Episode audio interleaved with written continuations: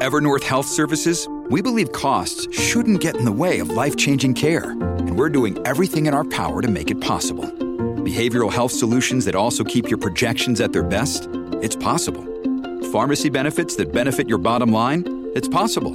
Complex specialty care that cares about your ROI? It's possible. Because we're already doing it. All while saving businesses billions. That's Wonder made possible. Learn more at evernorth.com/wonder. Welcome. You're listening to the Malcontent News Russia-Ukraine War podcast, the show that cuts through the fog of war and updates you about the ongoing conflict in Ukraine. Don't forget to like, comment, and subscribe on Apple Podcasts, Spotify, and Google Podcasts. Hello, I'm Marina Yevshan, co-host of the Russia-Ukraine War Report podcast, and today is October the 20th, 2023. It's been 3,524 days since Russia's legal occupation of Crimea on January 27, 2014, and one year and 239 days since Russia expanded its war of aggression against Ukraine. During today's podcast, you can use our Russia Ukraine war map to help you visualize the areas discussed, and there is a link in the podcast description. There are a lot of updates today. The Russia Ukraine war report is compiled by our team from around the world. Today's report includes information from our direct contacts and journalists in Ukraine, the Russian Ministry of Defense and the Ukrainian General Staff of the Armed Forces of Ukraine morning reports, operational commands north, south, and east of Ukraine, open source intelligence, our in house team of analysts and geospatial experts, and pro Ukrainian and pro Russian mill bloggers and social media channels with a track record of trying to be accurate. We have one mission the truth, because the truth matters.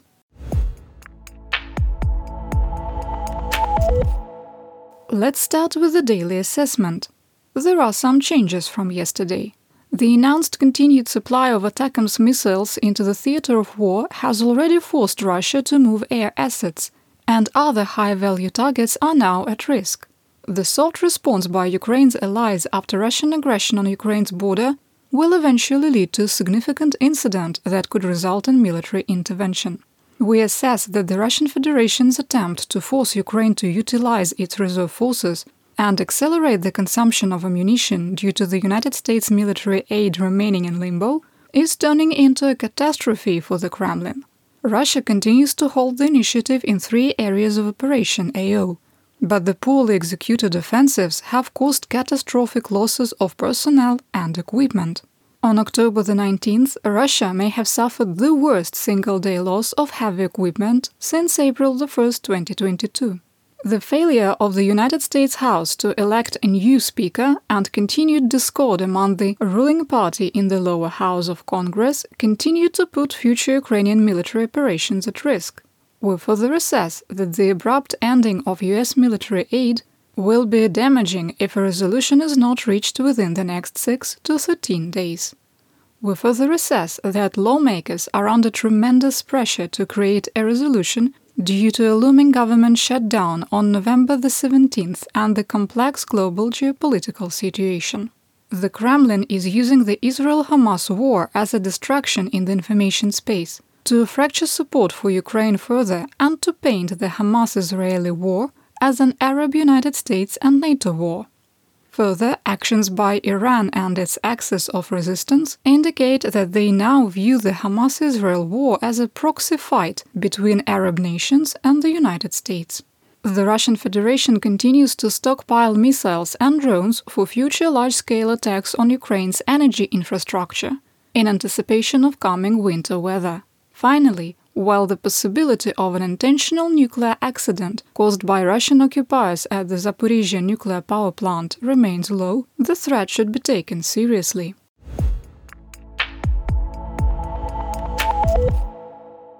Today's action report starts in Kharkiv. In the Kupiansk area of Operation AO, the daily reports are stuck on repeat. North of Kupiansk, mutual fighting continued near Sinkivka with Ukrainian forces back on the offensive near Liman Pershyi. To the east, fighting continued west of Orlyanske and near Ivanivka, with no change in the situation.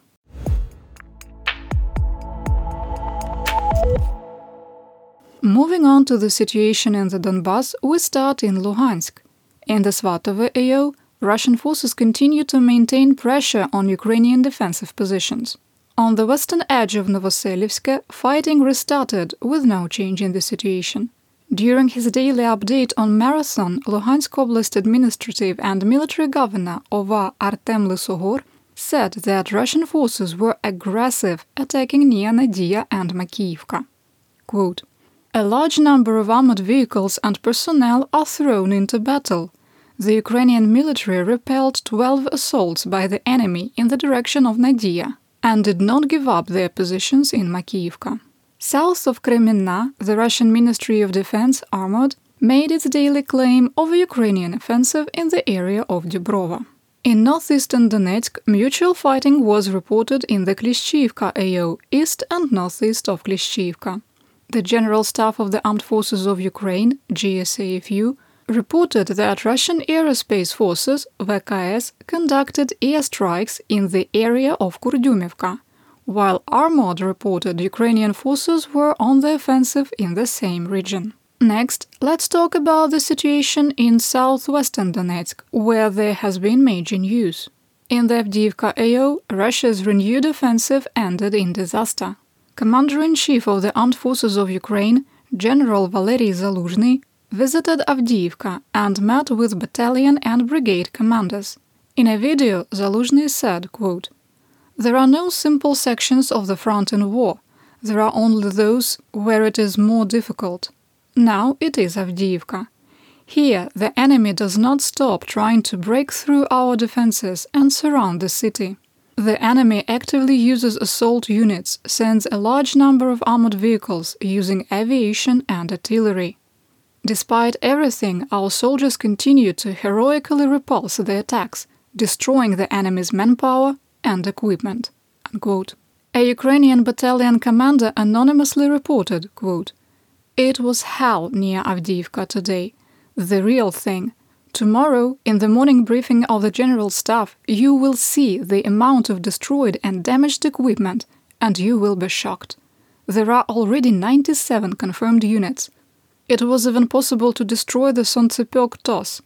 Columns of armor followed columns, minimum of 5 units and a maximum of 30. Russians put a lot. And this was an attempt by the Russians to conduct a full scale offensive using armored kulaks in three directions. Unquote. That's a big claim, but there is a lot of evidence to back it up. A prominent Russian mill blogger reported that Russia restarted its Avdiivka offensive on October the 19th from three directions. At the time of publication, the promised You Will See was starting to appear on social media channels, and it is shocking. We have linked to three videos in our situation report showing multiple columns of Russian armor, most never reaching the forwardmost line of friendly troops, with others wiped out in the grey areas. A link is available in the podcast description.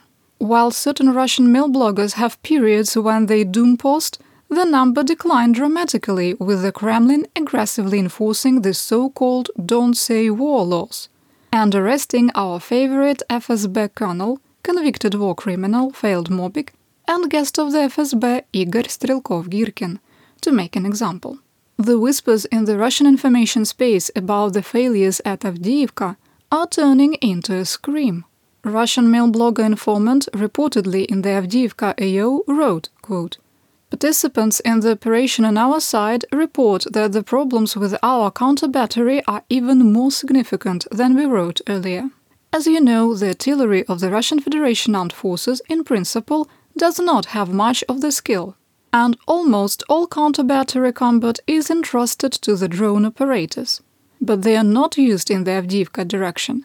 Army Special Forces are identifying the positions of the Ukrainian Armed Forces artillery, but our artillery is silent. All this creates a situation where reaching enemy positions under heavy cluster munition fire is already a huge feat. We know that this offensive was prepared for a single month, no reserve of ammunition was created, and the kamikaze UAV crews were not prepared. It was possible to continue to sit on the defensive and inflict significant damage on the enemy. But apparently, someone couldn't sit still.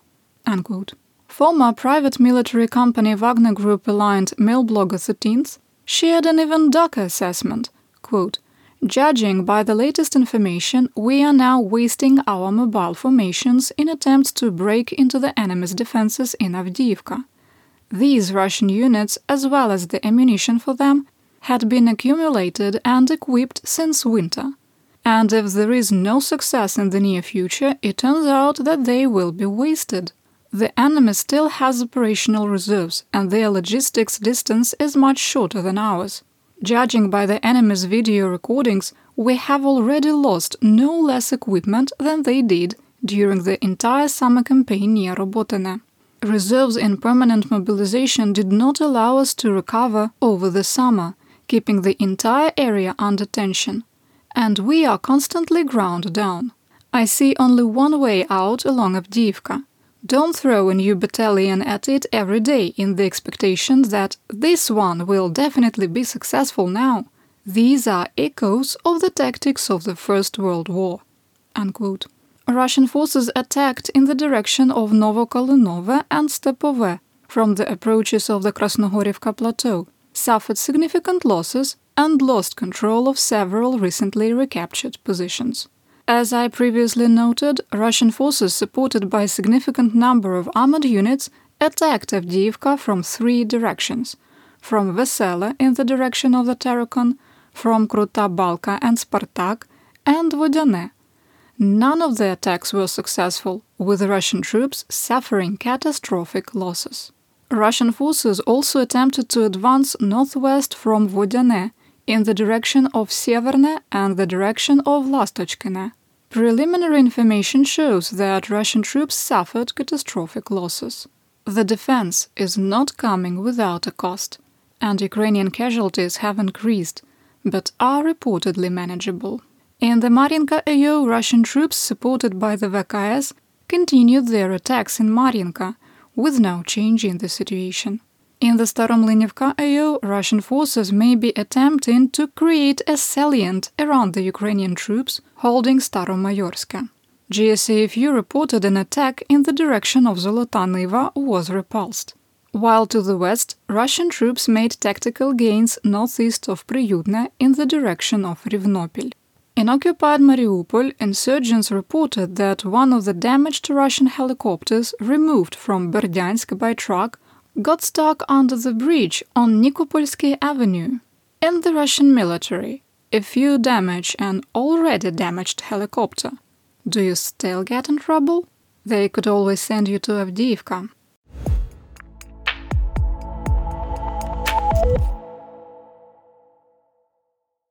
Continuing along the line of conflict in Zaporizhzhia, the Ukrainian commander of the operational strategic group Tavria, Brigadier General Alexander Tarnavsky, reported that Ukrainian forces conducted 1,434 fire missions against Russian troops, while Russian forces responded with 930 artillery strikes. The VKS conducted 29 airstrikes. South of Orikhiv, the Russian counteroffensive west of Verbove ended as quickly as it started, with Russian forces losing ground. General Tarnavsky reported that Ukrainian forces had partial success, and based on open source intelligence, we adjusted the map to reflect marginal gains.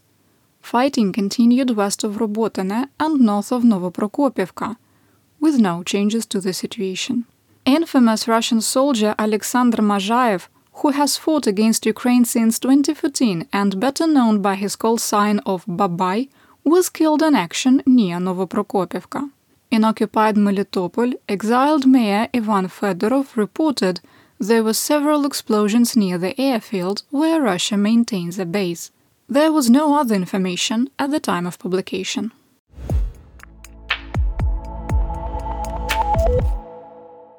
Now it's time to talk about the events in the Black Sea region, including Romania, Bulgaria, occupied Crimea, Odessa, and Mykolaiv.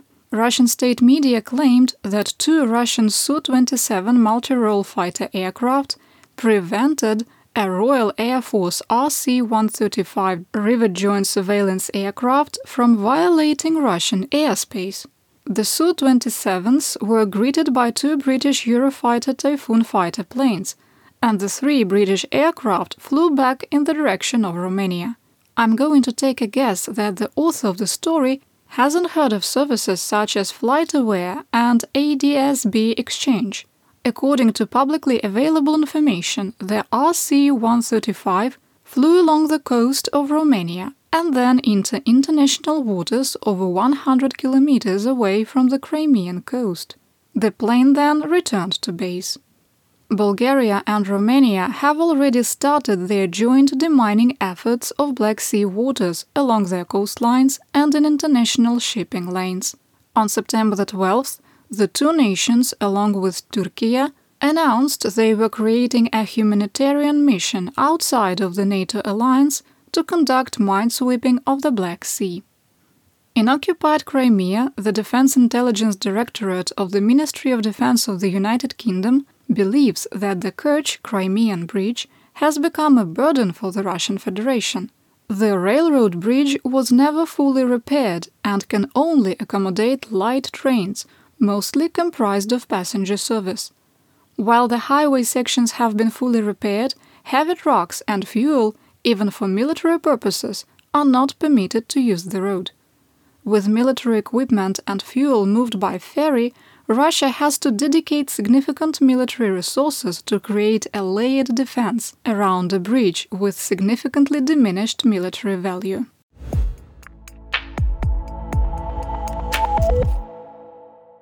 In Free Kherson, Kherson Oblast OVA Alexander Prokudin said Russia carried out 97 fire missions, firing 461 munitions, rockets, drone-delivered IEDs and bombs, striking the city of Kherson 36 times, wounding 7.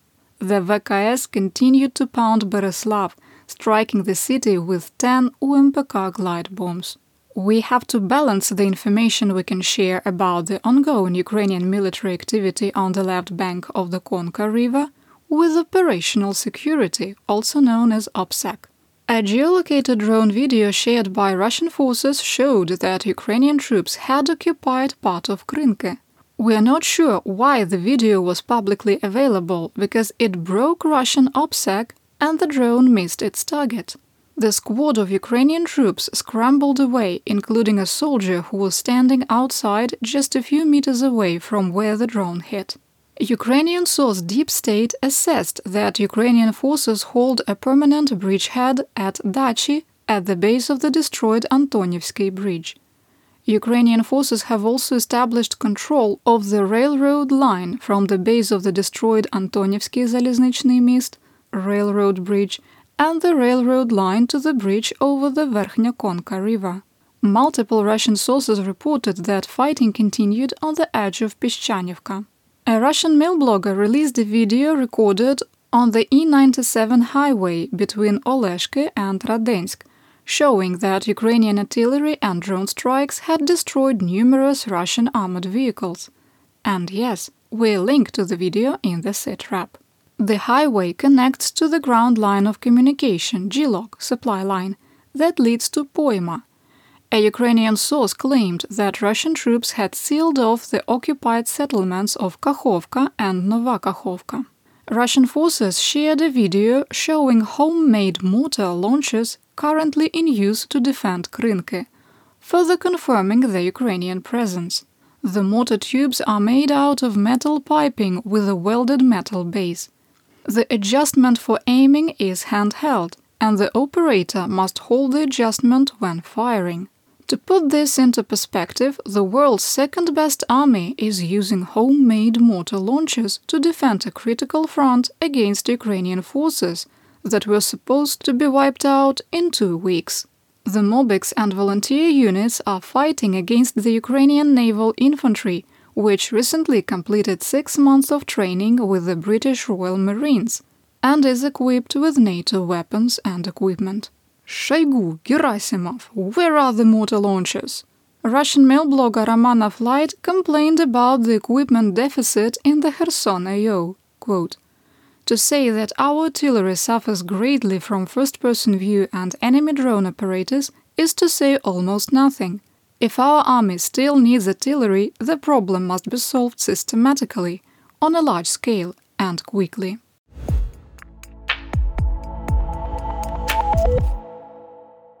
Before I talk about theater wide events, a quick footnote. We are covering the Israel Hamas war and have started situation reports available through our Patreon. $5 a month gets you in depth information about the Russia Ukraine and Israel Hamas war. There is a link in the podcast description. And now on to theater wide events. Russian President Vladimir Putin traveled to Rostov-on-Don to meet with the Russian Federation Armed Forces Chief of Staff Valery Gerasimov at the Southern Military District headquarters. General Gerasimov told Putin that the joint group of troops under his command are completing their assigned task, quote, according to the plan, unquote. If the plan is to throw themselves repeatedly into Ukrainian defenses at Avdiivka and suffer World War II casualty numbers and equipment losses, it's a solid plan. Since the start of October, the VKS has dropped more than 700 bombs, with most of the ordnance FAB 500 SE UMPK glide bombs. Russian engineers have solved the issues of weight and unexpected detachment – improved accuracy, and started large scale production. Ukraine can't get F 16 multi role fighter planes fast enough to start to re establish air parity. Ilarion Pavlyuk has been named the new Deputy Minister of Defense for the Press and Information Department. Pavlyuk is a former military officer with the main Defense Intelligence Directorate of the Ministry of Defense of Ukraine, UGUR, a journalist, writer, and producer. He replaces Hanna Malar. The United States will be supplying additional ATACMS missiles to Ukraine on a permanent basis, including versions that will have a longer range. We guess the Pentagon was impressed with how Ukraine took five expired missiles with a book value of zero and destroyed 14 Russian helicopters that will cost $160 million to replace. US President Joe Biden made a national address explaining why it was vital for the US to continue to support Ukraine. It is widely expected that the White House will request $60 billion in funding earmarked to provide military aid to Ukraine through the 2024 fiscal year, which technically started on October the 1st. And that's today's report. I'll be back on Sunday with the weekend update. Your support of my home, Ukraine, helps us make history and protect the future for all. You've been listening to the Malcontent News Russia Ukraine War podcast. To help keep us independent, please consider providing financial support by becoming a patron. Want on demand news in your hand? Download the Google News app and make Malcontent News one of your favorites to receive breaking news updates. Thank you for listening.